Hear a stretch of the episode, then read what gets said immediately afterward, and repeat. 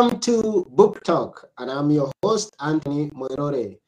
At Book Talk, we get to have an author come and tell us about his book or her book. And today, great day, where we are going to hear of a book known as Caged. It's an interesting book, but uh, we'll get to hear, hear everything from the author herself because she's with us. So without taking one more minute, I'm going to introduce to the show Lara Sabanosh, and I hope I got that right. You did, yes, okay. Laura. Welcome to the show. Thank you so much for having me. Yes, and we are honored that you took your time to come and share with us uh, something to do with your book, Caged. And uh, yeah, uh, here we are. But before we go into the book, we'd like to know you. Who, who are you? Where are you from? Maybe where you grew up, something like that. Sure. Um, well, a little bit uh, about me before uh, the book. Um, I grew up in um, pretty. Uh, actually, it's pretty boring, but I guess. Um, but I grew up in various parts of the country.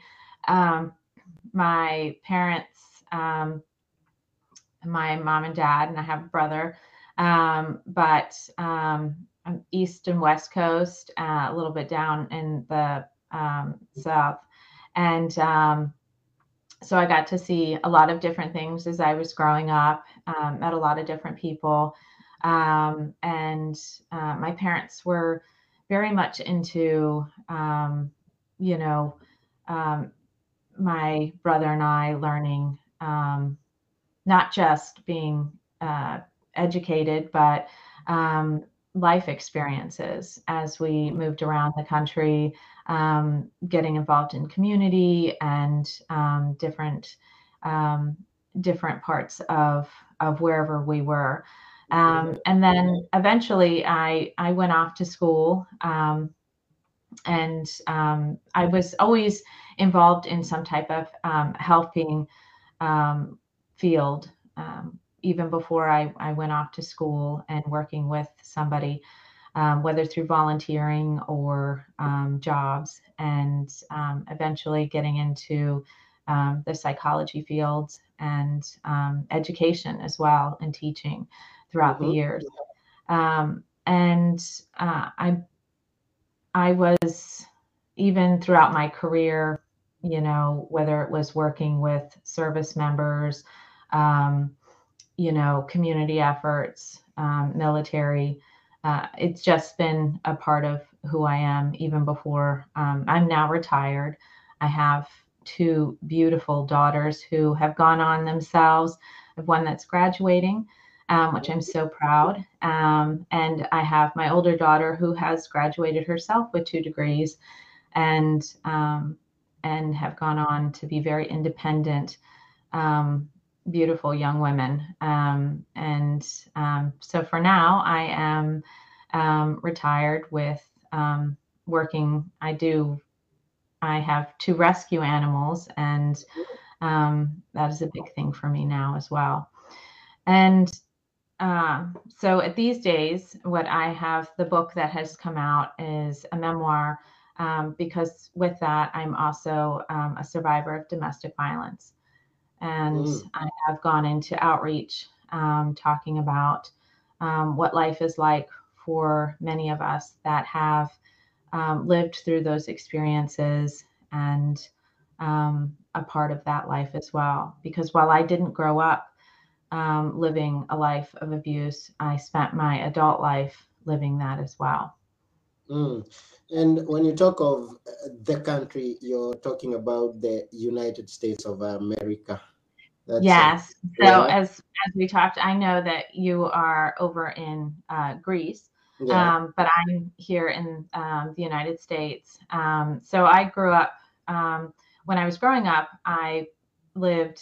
Um, I've lived in California, New York, Pennsylvania, down in Florida, and different parts.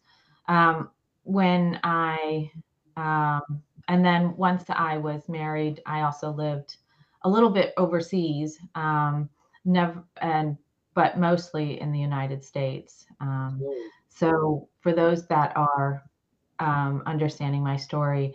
Um, while it's a universal story, um, it was um, my story is with me in the United States.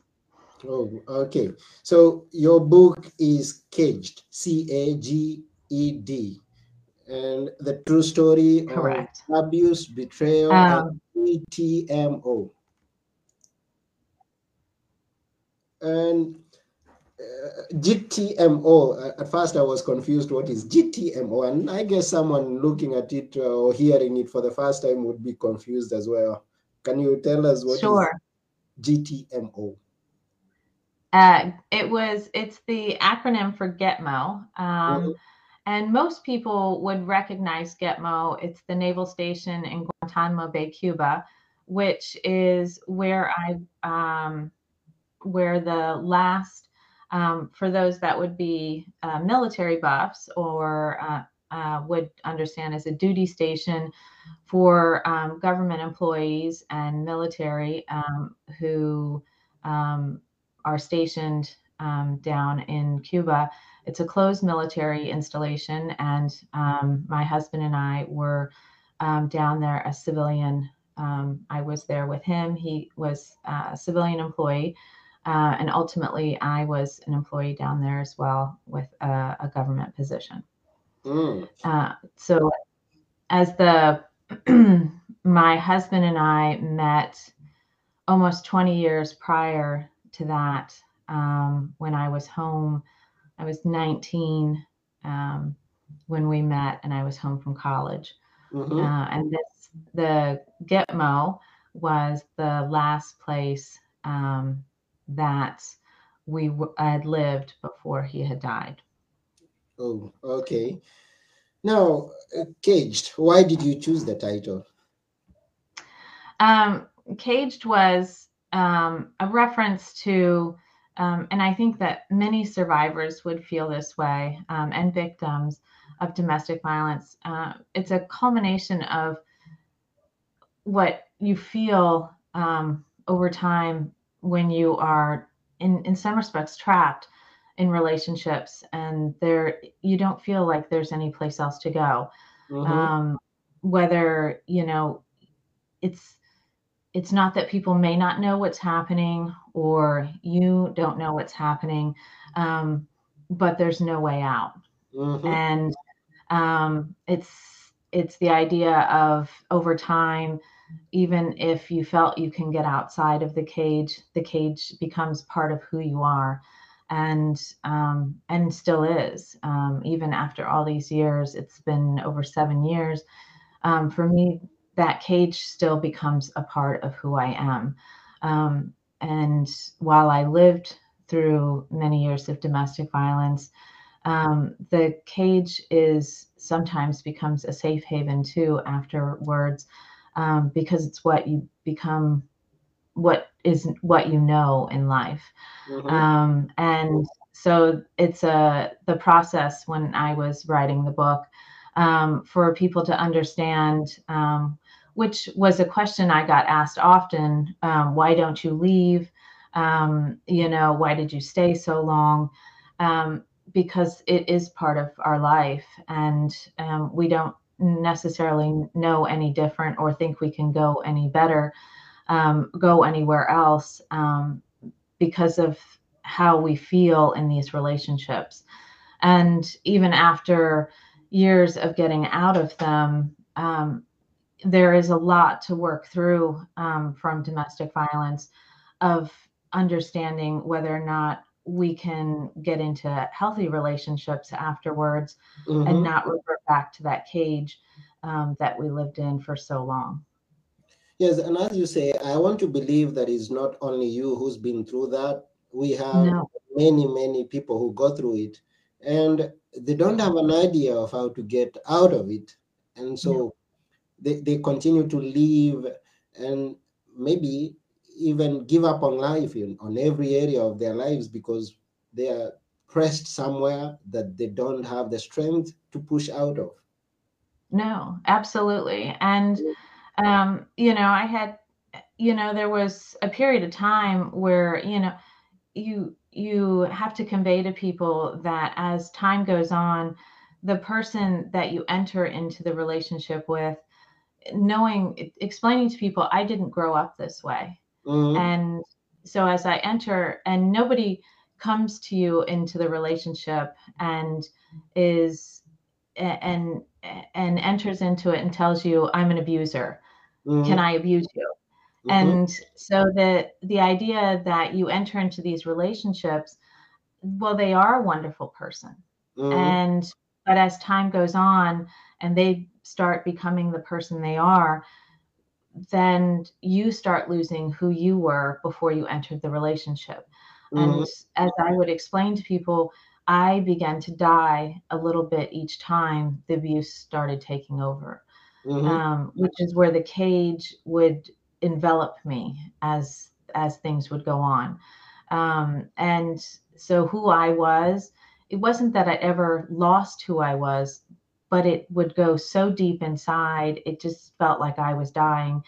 Each time another abuse another word another piece of me lost the control that i always felt i had. And so you do you it is it is depressing. It is um, you don't feel strong. You feel like a weak person. Um, Mhm. there's a lot of shame.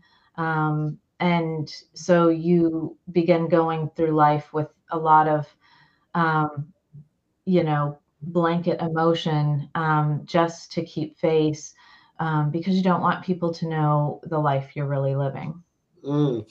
And it's something good that you've done to come up with a book and tell us what goes on there. And I believe at the end of it, tell us how to come out of it there, uh, of it, because it's very good.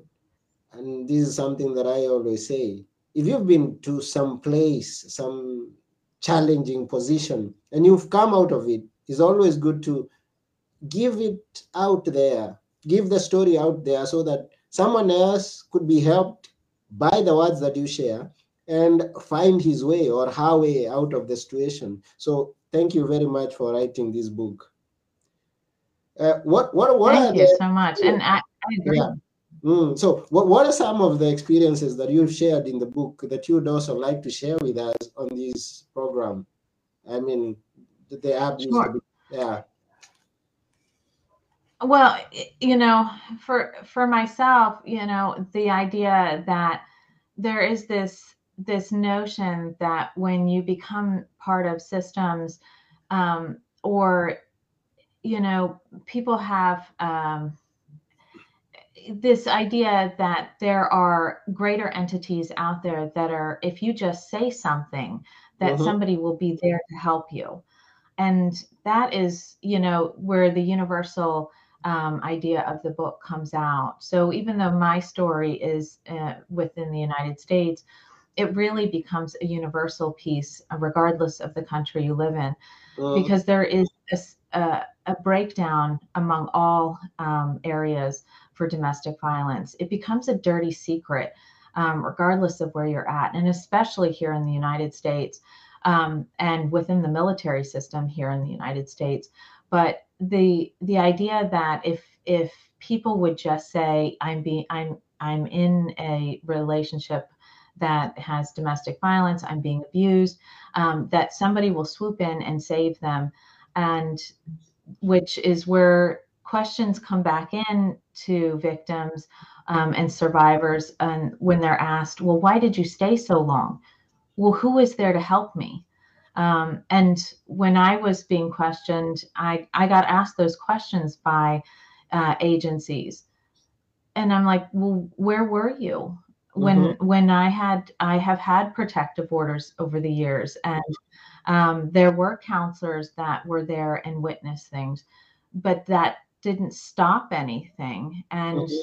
then forward many years later so this breakdown of assistance that and and myth that there are appropriate um, laws or um, uh, agencies that will come in and they will help victims and survivors um, is not there Mhm. and it's still uh you know it's like a seesaw Mhm. um and i often say that the higher up it's just a it's a show and a fanfare um, that they do about domestic violence because it's down here where people really need the resources that it's not it's not being implemented correctly mm-hmm. there here in the united states we have a funding problem for um, you know for shelters for for people to get um, safe assistance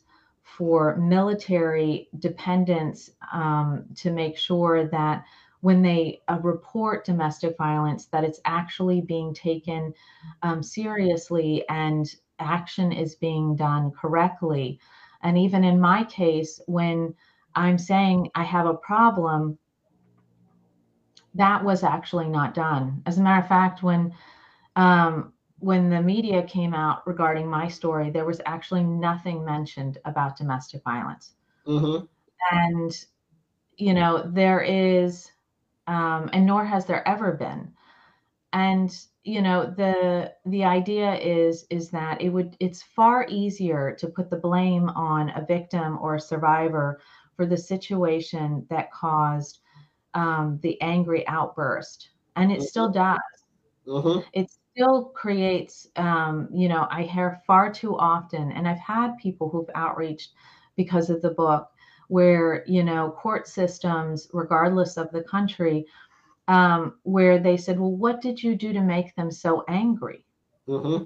there there is nothing anybody can do that could make an individual so angry that they hit you mm-hmm. that they take your that they create financial control um, religious control um, you know that um, emotional and psychological damage.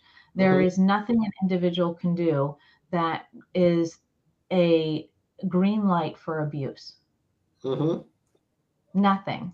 Yeah. And so, whether you don't like what your spouse does or your partner does, is not an okay response to abuse them. Mm-hmm.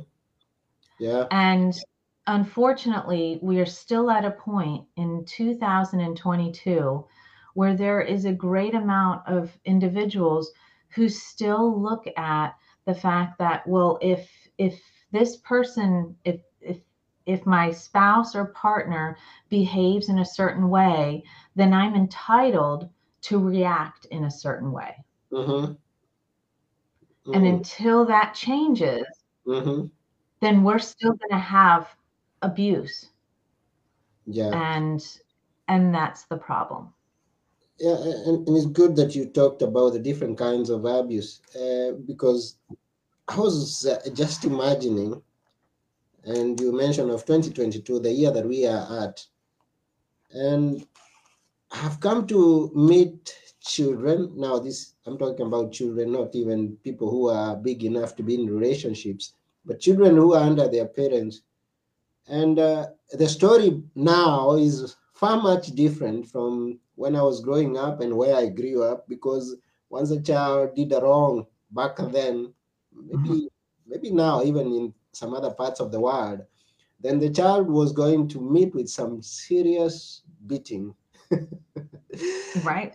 Today you wouldn't today you wouldn't hear of such a case where a child is beaten or I mean even a, a, a lock in the room is punishment enough that that child can raise a voice to the police and the police would do something to the parents because the child was locked in the room. I mean sure.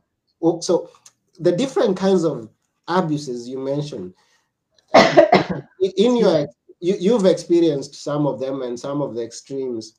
And in your in your in your job in your interactions because you've interacted with a lot of people who've been undergoing some domestic violence do you still have such extremes even today in 2022 of uh, beatings and, uh, and and all that kind of uh, extremes? Yeah there yes there still are. I mean there are still people who um, feel that your partners, your children are property. Mhm. Um, and since you brought up children, um, yeah, yes, that um, and children would fall under um, at least in you know or would be child abuse, but it Mhm. is teaching the next generation of of how you know how we how we how we react, how we behave, um, and so you're you're creating another cycle um, of of how we how we react to um, uh, violence. Mhm. And you know, even when I was counseling with families um, and trying to work through mindsets, my my parents were not um, would call it hands-on in that capacity Mhm. um, my they weren't people who who chose to um, well if i did what they considered something wrong um, that you know they they used spanking or um, or those mechanisms as a way to deal with the situation Mhm. um, they were teachable moments Mhm. and um, you know where i would hear um, somebody who would who would use the well maybe they just need to get a good spanking or they just need um, you know if they were my kid i would i would beat them and they would they would understand never to do it again Yeah. but honestly then that that does tend to trickle into the same kind of verbiage i heard in my marriage Mhm. um, you know, if you would just listen to me, then I wouldn't have to do the things that I do. If you Mhm. would just listen, then I wouldn't have to say the things. Um, and that's exactly how I felt. I felt Mhm. like a child who was being disciplined. Um, and I don't think that, eh, you know, it, it is the understanding that what we're in, what we teach or what our children see, um, and there are people who don't agree with that, but we are trying to show as parents the idea is that we want what's better for our children and coming in the future Mhm. um, and i have often said to people who have not agreed with the ideas of domestic violence sexual assault child abuse and um, most of the time it's fear or misunderstanding or um, not having to have seen it firsthand and putting it back into somebody and saying but what if it was your child what if it was your you know your sister Mhm. or you know what if you found out that it was your mother or um, your brother um, somebody in your family that you were so closely with and then they started to tell you that they're in a relationship where somebody was beating them Mhm. um, or you know that you were watching your nieces and nephews and then all of a sudden they didn't want you to touch them because you know what that hurt because they had just been you know disciplined. Mhm. um, and i said it would break your heart because that's not how you feel that that's what you would do. And so how would you react? Um, and so it's it is one of those things where you don't feel you would when it comes close to home and all of a sudden you would do everything to move mountains for a person in your own house to make sure that they are safe and you would want everything to be the right way um, and growing up that they get better it's when it comes close to home that that's when people look to change things because they would never want anyone in their own um, personal space to be able ever to be hurt like that. And you're right. Now it's not okay to to turn around and physically discipline. Oh, but I still hear it that people think that that's what would change the world if we would just, you know, uh, you know, spank kids more than we used to. And but Mhm. actually, no, um, it it's it's a very different um, Mhm. way. And believe me, there, I'm sure there are a lot of adults out there that have n- never been punched in the back of the head. And I can honestly tell you, there's nothing worse than having somebody punch you in the back of the head. Mhm. So if they think that hitting their child is a way to discipline them, then then they should wonder what it feels like for themselves if they get punched in the back of the head and get told that if they would just listen that they will they will understand Hmm. Uh, so, thank you very much for sharing that.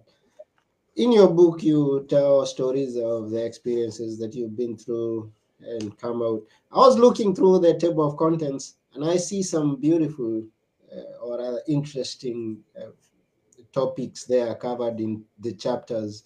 Uh, like all kinds of abuse. Uh, another chapter goes the tale of two vacations, and another chapter says uh, broken bones, and uh, another one goes a night of assaults.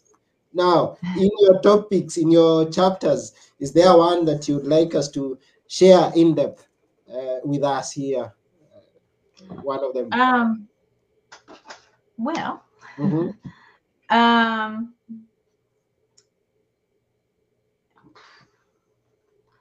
well i don't know i didn't even think to pick a, i've never had to just pick a um I mean, your, your whole book is a beautiful one. You can just open a page and start and dive us into it.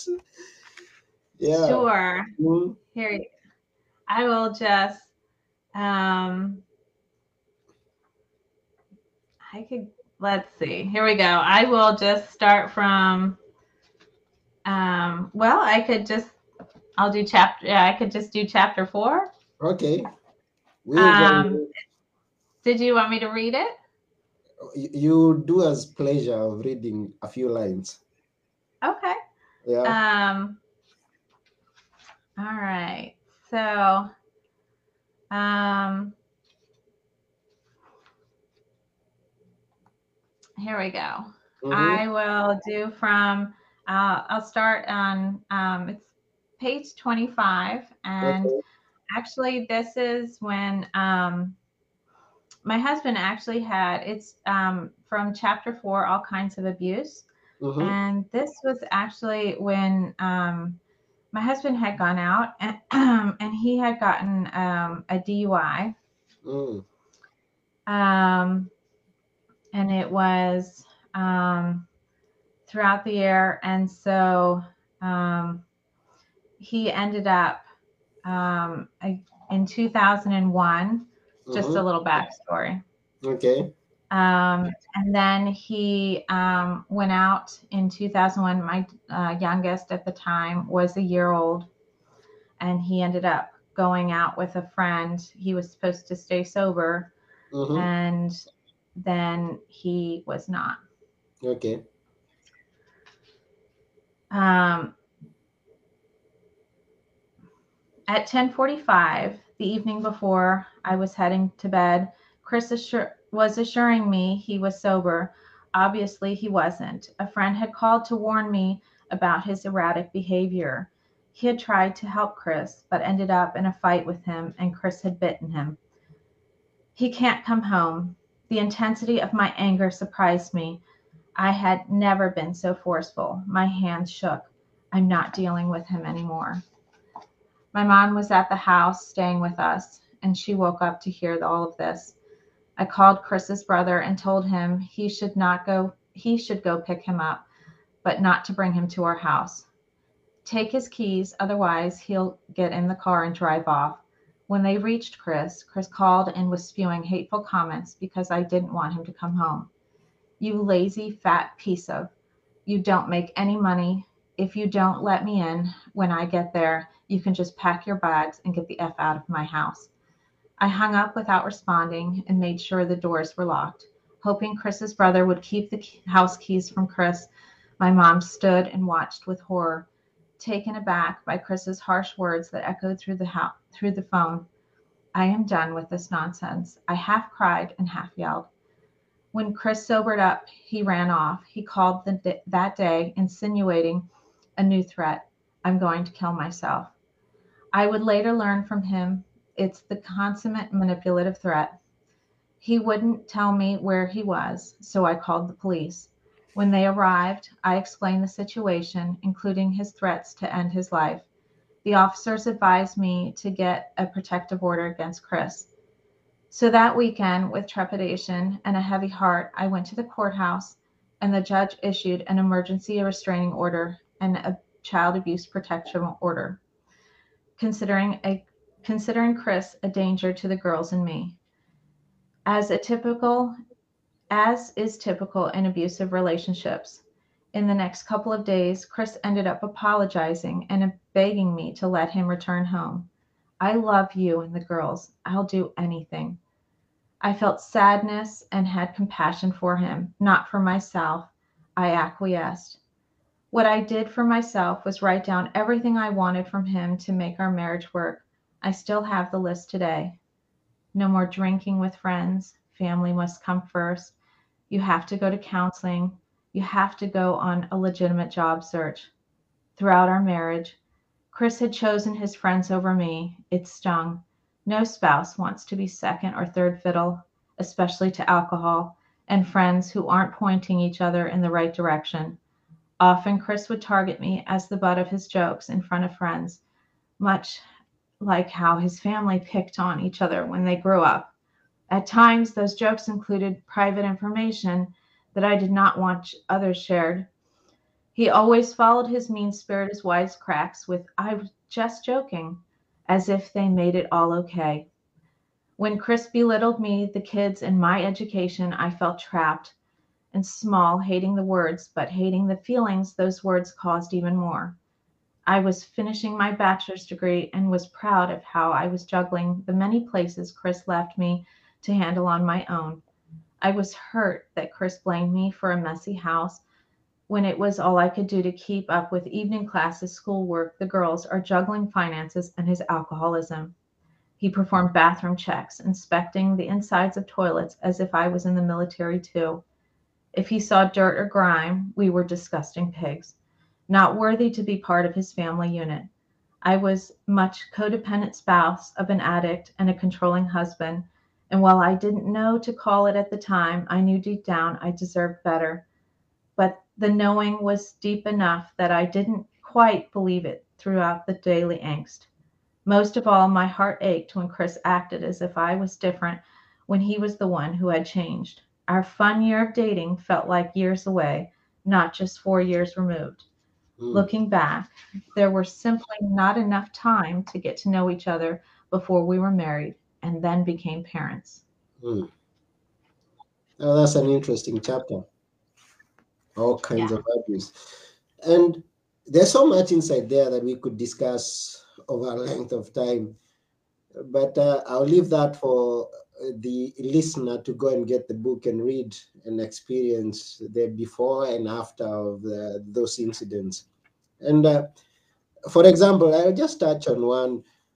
Uh, it seems that alcoholism was one of the main culprits of the situation. what on and off um he was mm-hmm. um mm-hmm. you know and there was a lot about my husband um that i didn't know mm. and um which is not unusual um for abuse victims either um mm.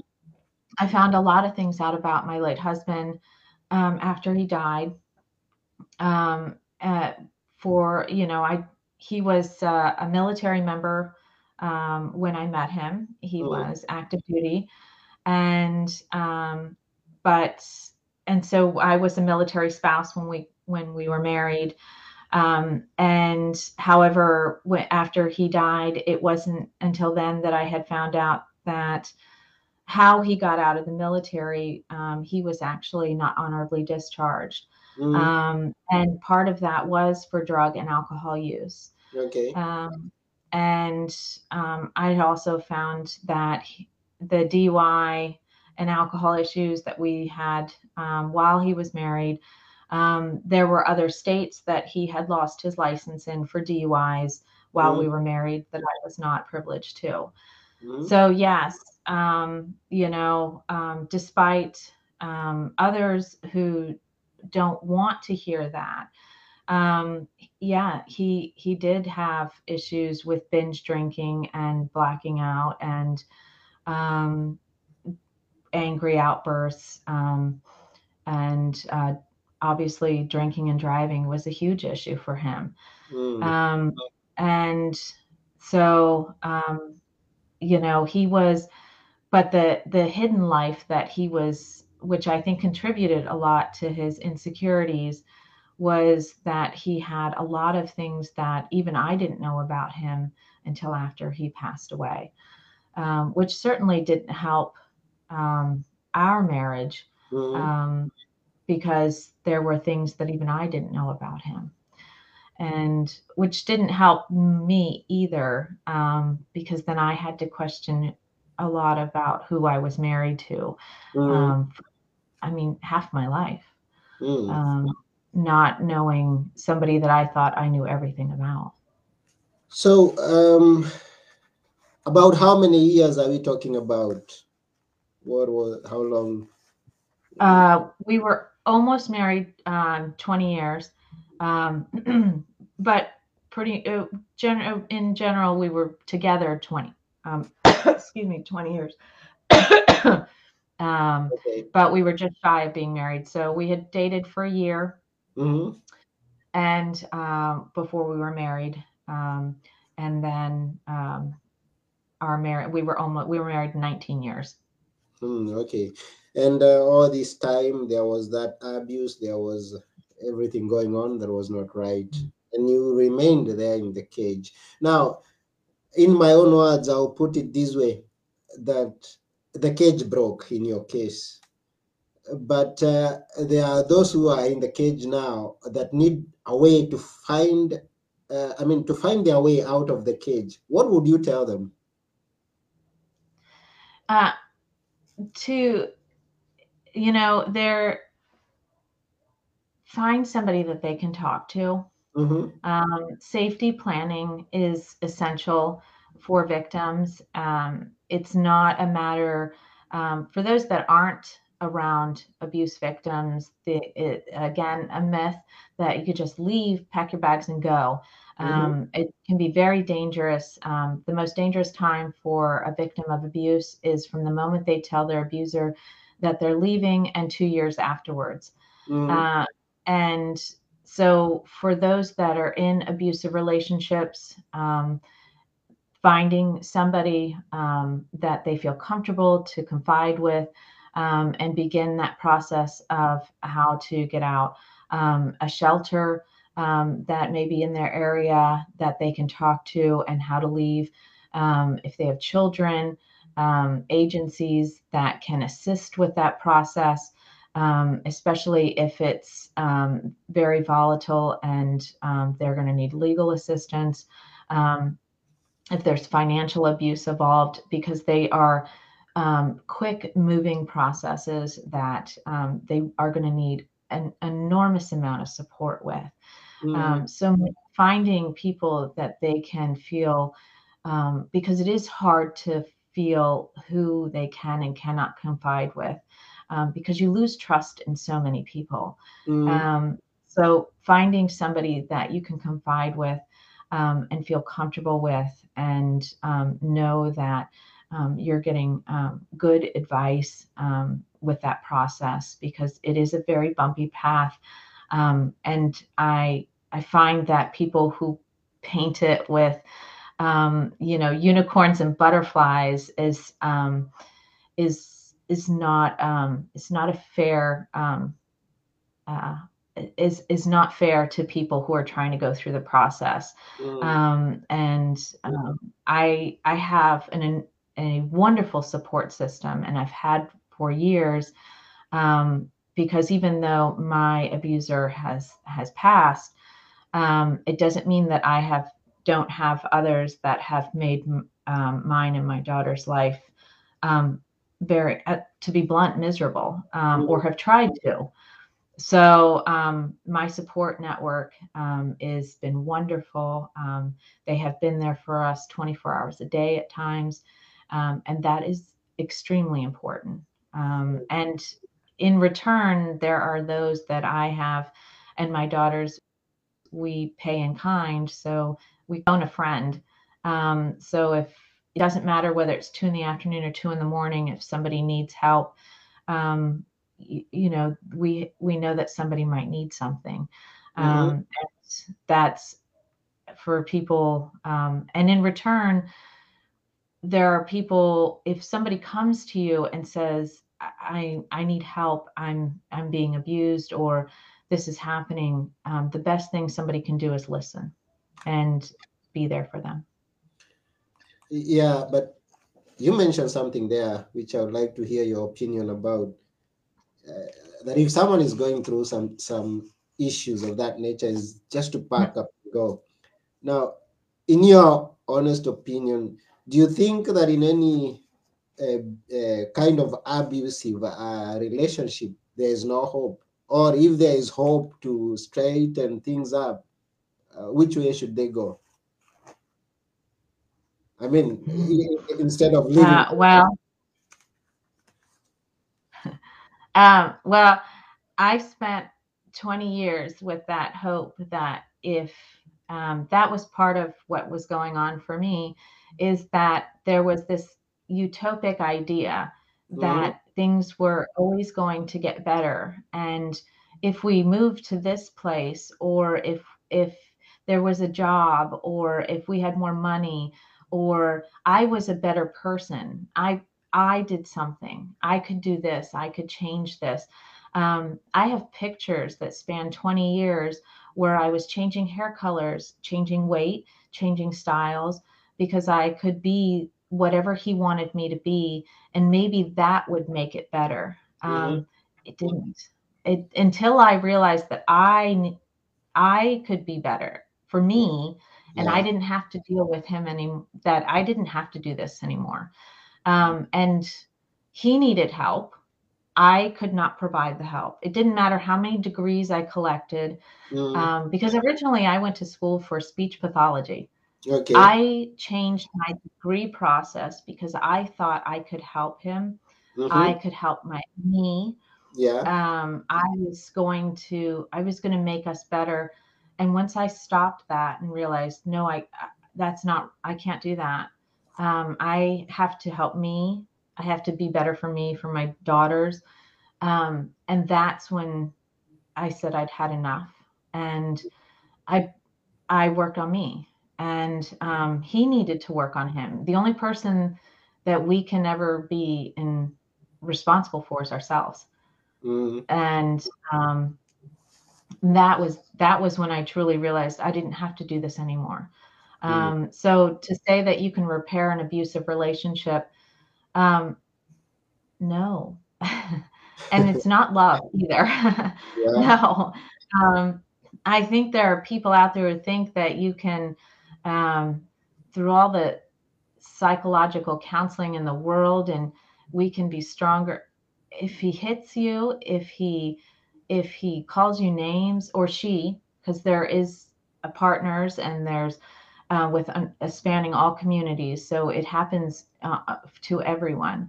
Yeah. Um, then no, no, it's it's not. It doesn't mean that they um, you can't maybe be cordial or friendly, but not as partners Yeah. because I that damage has already done. Okay. Oh, thank you. Thank you. Thank you very much for sharing with us. All that is in your book, uh, Caged. And at this point, I want to thank each and every person who's been listening to this and those who get to listen even after we are through with the interview through the other podcast uh, platforms that we share it on. We share it on Audible, Google uh, Podcast, iTunes, all of them. You can always go there and search for Book Talk at Book Place and listening to to this uh, episode and other episodes before and in the future. And uh, one mention I'll have to make uh, through this uh, show is Soher Rana Biswas says, uh, glad seeing both of you. Uh, so thank you very much, Soher. And all the others who've been watching and have not commented, thank you very much. And uh, before we go, I would like to two things. One, uh, one is in your book. There's one chapter titled "Today." Does has does this ha- have something to do with your life in the present day? Or what is in that title? I'm curious. Yeah. Today, um, as I um, the the idea today, in some respects, um, today the chapter of today was done um, as I wrote the book, Mhm.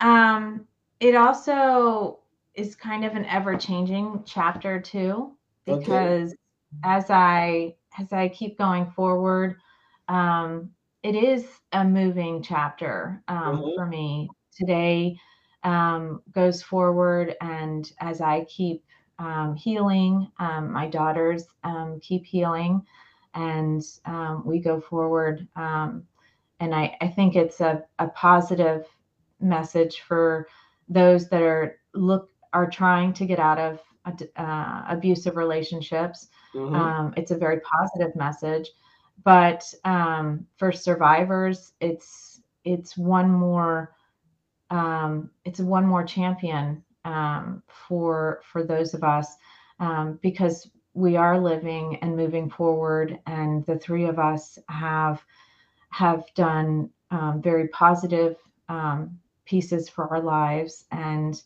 um, we are happy people, and they're despite maybe those that would like to see otherwise. Um, and there are always going to be those. I think that's a way of life. But Yeah. um, and we have just like everybody else, which is a good thing in itself. We have good days and bad days, um, but that's helping us get back to where we should be, which is normal. Um, because for a while we didn't feel normal, and um, and so that's it's a really good place for us to be now. Um, and um, we're very strong, and we're strong together. Um, so today, today's a it's a chapter in the book, um, but it's also an evolving chapter because it it doesn't change. Um, it, it's it's ever evolving for me. And I agree with you. We are always evolving on a day-to-day basis. We through the experiences that we get to meet on a daily basis as we continue to live, meet new people, go to different places. I mean, we can always tell the same story in a different way tomorrow than we told it yesterday. Sure. Yeah. Sure. And I'm enjoying that. I, I've met some wonderful people um, and um, people who have stories that um, it is there. It's a, somebody said, oh, it's such a depressing topic. Yes. Yes, it is a depressing topic. There is no way around that. It needs to be talked about. It needs to be a very on the table um, discussion. Um, and, uh, but I have met some wonderful people um, it's great for healing. It's um, great for moving forward, um, and it it allows us to keep challenging areas that need to um, not be improved, but Mm. just straight up need to be changed. Oh, yes. And uh, today we've been talking about the book Caged by Lara Sabanosh. And we are just about to go off air.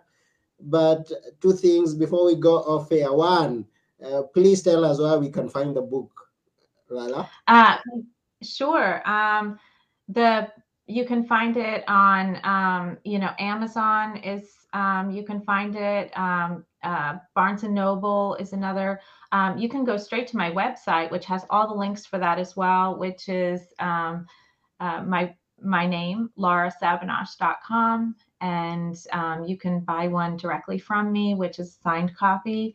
Um, and of course, it also has a way to engage with me and my social media sites, which, if you'd like to send me messages, I'm always um, interested in feedback and hearing from people as well. Yeah, and we will share those links on the show once it's through uh, for you to go and buy the book or connect with Lara and uh, get to experience life together from the cage. and last but not least, on Book Talk, before you go, we always ask the author to leave us with some words that we are always going to remember. Which are they? Oh. Well, I encourage people to never stop speaking Um, so, um, because that was always my issue, which brought me to write my book. Um, so, um, when somebody tries to silence you, please speak up and be heard. Go. Speak up and be heard. Don't be silent. So, this is to you, the viewer, the listener, or whoever is out there. Don't keep silent. Speak out. And uh, just a reminder go and get the book, Caged by Lara Sabanosh, and read it and uh, see what was in the cage and how to get out of the cage. And uh, we are very glad that you've taken your time to watch. And we are very glad of you, Lara, that you've taken your time to come and share with us all about your book. Thank you very much. Thank you so much for having me. It was a pleasure. Yeah, it was our pleasure too. And uh, bye for now. Bye bye. Yeah.